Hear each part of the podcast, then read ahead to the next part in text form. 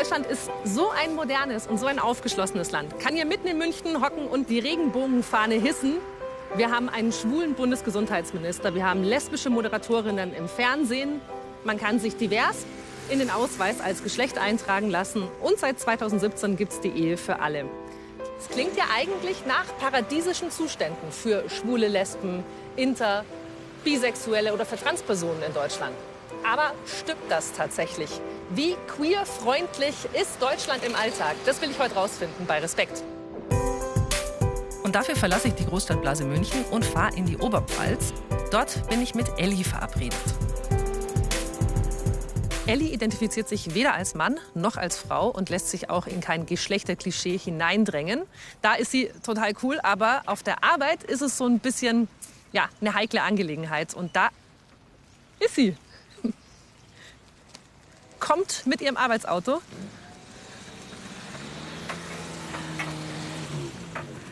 Du identifizierst dich als non-binary. Genau. Oder?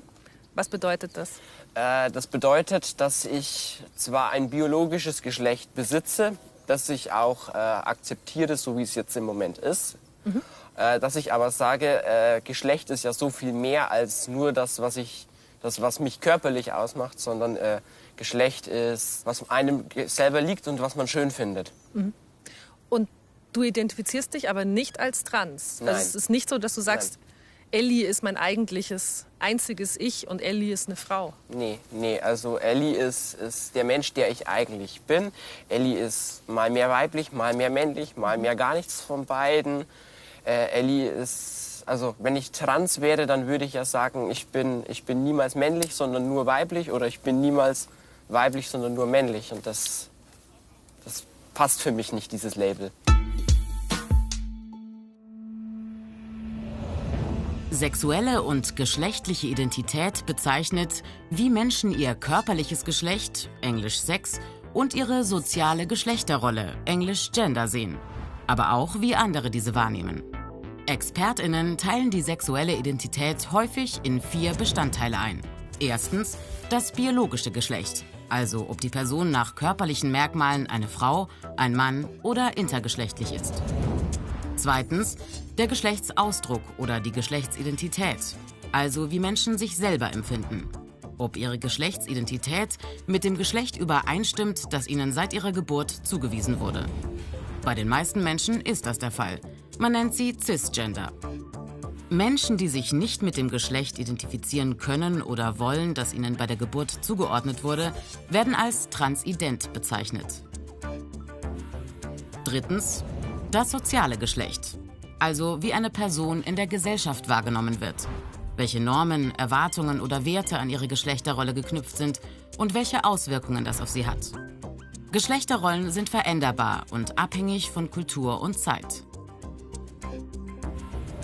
Viertens, die sexuelle Orientierung, also zu wem sich Menschen hingezogen fühlen, wen sie begehren, auf wen sie stehen.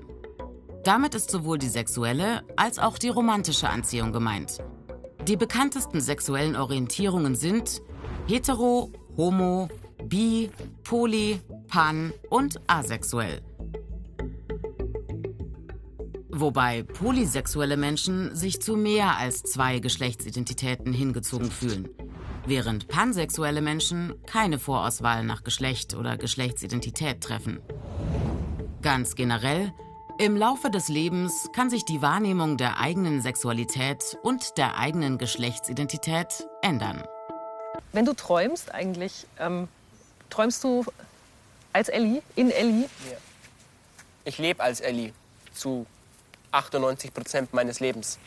Wenn ich nicht Ellie bin, bin ich auf Arbeit oder es ist irgendwas Amtliches, mhm. dass ich nicht Ellie bin. Entsteht Schaden durch diese klassischen Geschlechterrollen? Es tut einem weh, es macht Menschen auch kaputt. Hast du das selber gemerkt? Ja. Was passiert da? Also, ja, man fühlt sich eben nicht so, wie man, man. Man versucht immer zu ändern, was man nicht ändern kann, weil man ja nicht weiß, was eigentlich mit einem nicht stimmt. Und dann weißt du halt auch einfach nicht, wie du, wie du, die ändern, wie du es ändern sollst, weil eben die, erstens die, die Vorbilder fehlen, zweitens die Ansprechpersonen, wie du, wie du damit umgehen sollst. Und dann ist das, also es ist zerreißend für einen Menschen.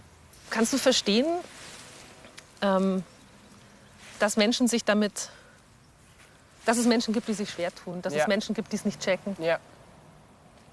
Ja, kann ich, kann ich verstehen und nachvollziehen. Nur muss ich dann sagen, die Menschen,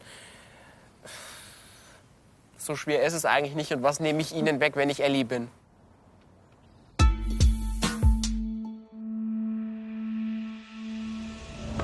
Menschen sind vielfältig. Eine schlichte Einteilung in hetero und homosexuell genügt nicht. Es gibt viele weitere Formen von Sexualität. Um diese Vielfalt zusammenzufassen, hat sich der Begriff LGBTQI-Sternchen eingebürgert. Und das steht für lesbische, schwule, auf Englisch gay, bisexuelle, transgender, queere, ein Sammelbegriff und intersexuelle Menschen. Und weil selbst diese Begriffe die tatsächliche Vielfalt nur unzureichend abbilden, steht das Sternchen für alle weiteren Facetten des Regenbogens von sexueller und sozialer Geschlechtsidentität. In der sexuellen Entwicklung ist die Schulzeit eine wichtige Phase. Für die meisten LGBTQI-Menschen die Zeit des Coming-Outs. Das Gefühl, sich offen outen zu können, haben nur wenige.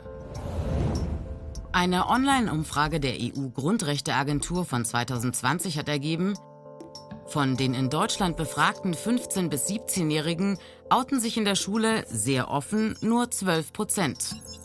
60 Prozent outen sich einigen Menschen gegenüber und 27 Prozent outen sich gar nicht.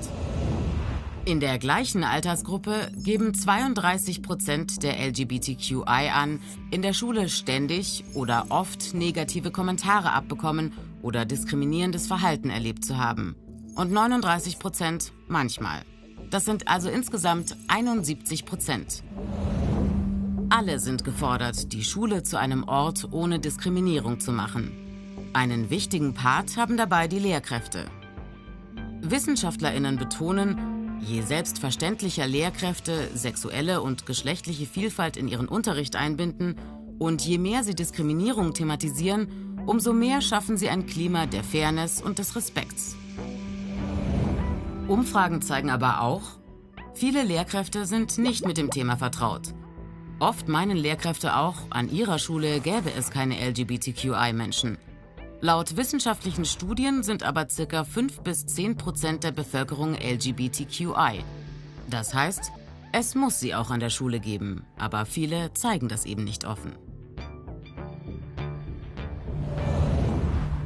In Studien nachgewiesen, nicht nur persönliche Begegnung, sondern sogar indirekter Kontakt baut Vorurteile ab. Wenn also heterosexuelle Menschen, zum Beispiel die Lehrkräfte selbst, von queeren Freundinnen oder Familienangehörigen erzählen. Ziemlich zwiespältig ist übrigens das Internet als scheinbar geschützter Rückzugsraum. Laut einer Studie von 2018 erleben 90 Prozent der queeren 14- bis 27-Jährigen Diskriminierung im Netz. Das Allgemeine Gleichbehandlungsgesetz AGG schafft zwar einen rechtlichen Rahmen für eine Gleichstellung auf dem Arbeitsmarkt. Trotzdem, laut einer Umfrage von 2020 erleben in Deutschland 30 Prozent der LGBTQI-Menschen Benachteiligungen im Arbeitsleben. Damit gehört die Arbeit zu den Bereichen, in denen LGBTQI-Menschen mit am häufigsten Diskriminierung erfahren.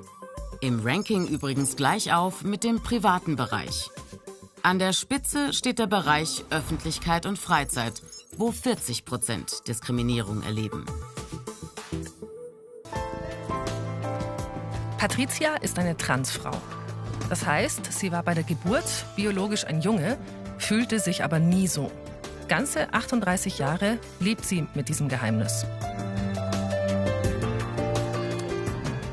Es hat lange gedauert, bis ich mich getraut habe. Heute sage ich, vielleicht wäre es schöner gewesen, früher anzufangen. Ja. Aber ich habe die Zeit gebraucht, tatsächlich. Wenn du nicht das sofort als trans bezeichnet hast, wie hast du dich denn gefühlt? Ähm, ja, das ist ein bisschen schwer. Also den Begriff, sag ich mal, den kannte ich vielleicht so ab ich ab 15 oder so, weil damals war es ja das Problem, Internet und so gab es ja nicht. Das heißt, wenn Ja. man irgendwo was gefunden hat in Büchern, dann war es halt immer eine Krankheit. Ja, also es ist eine psychische Erkrankung und möchte man jetzt psychisch krank sein?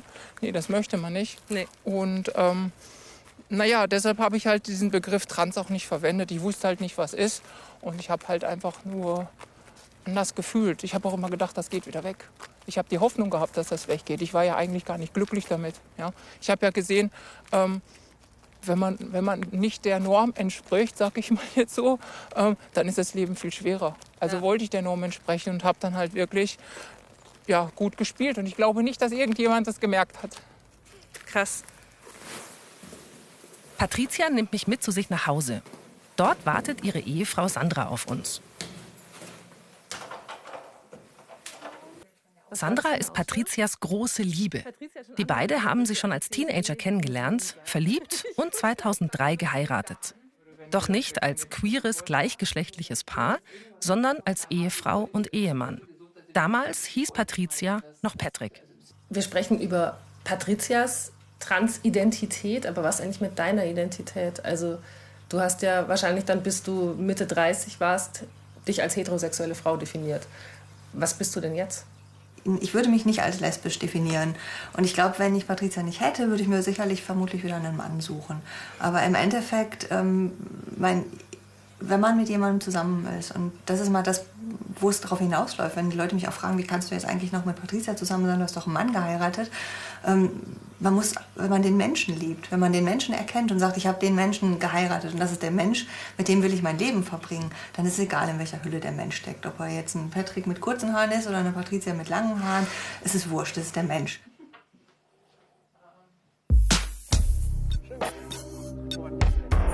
Queerfreundlichkeit ist für Ellie in ihrer Heimat leider noch nicht Alltag. Sie kämpft für mehr gesellschaftliche Akzeptanz von LGBTIQ-Menschen und auch mit einem eigenen Christopher Street Day.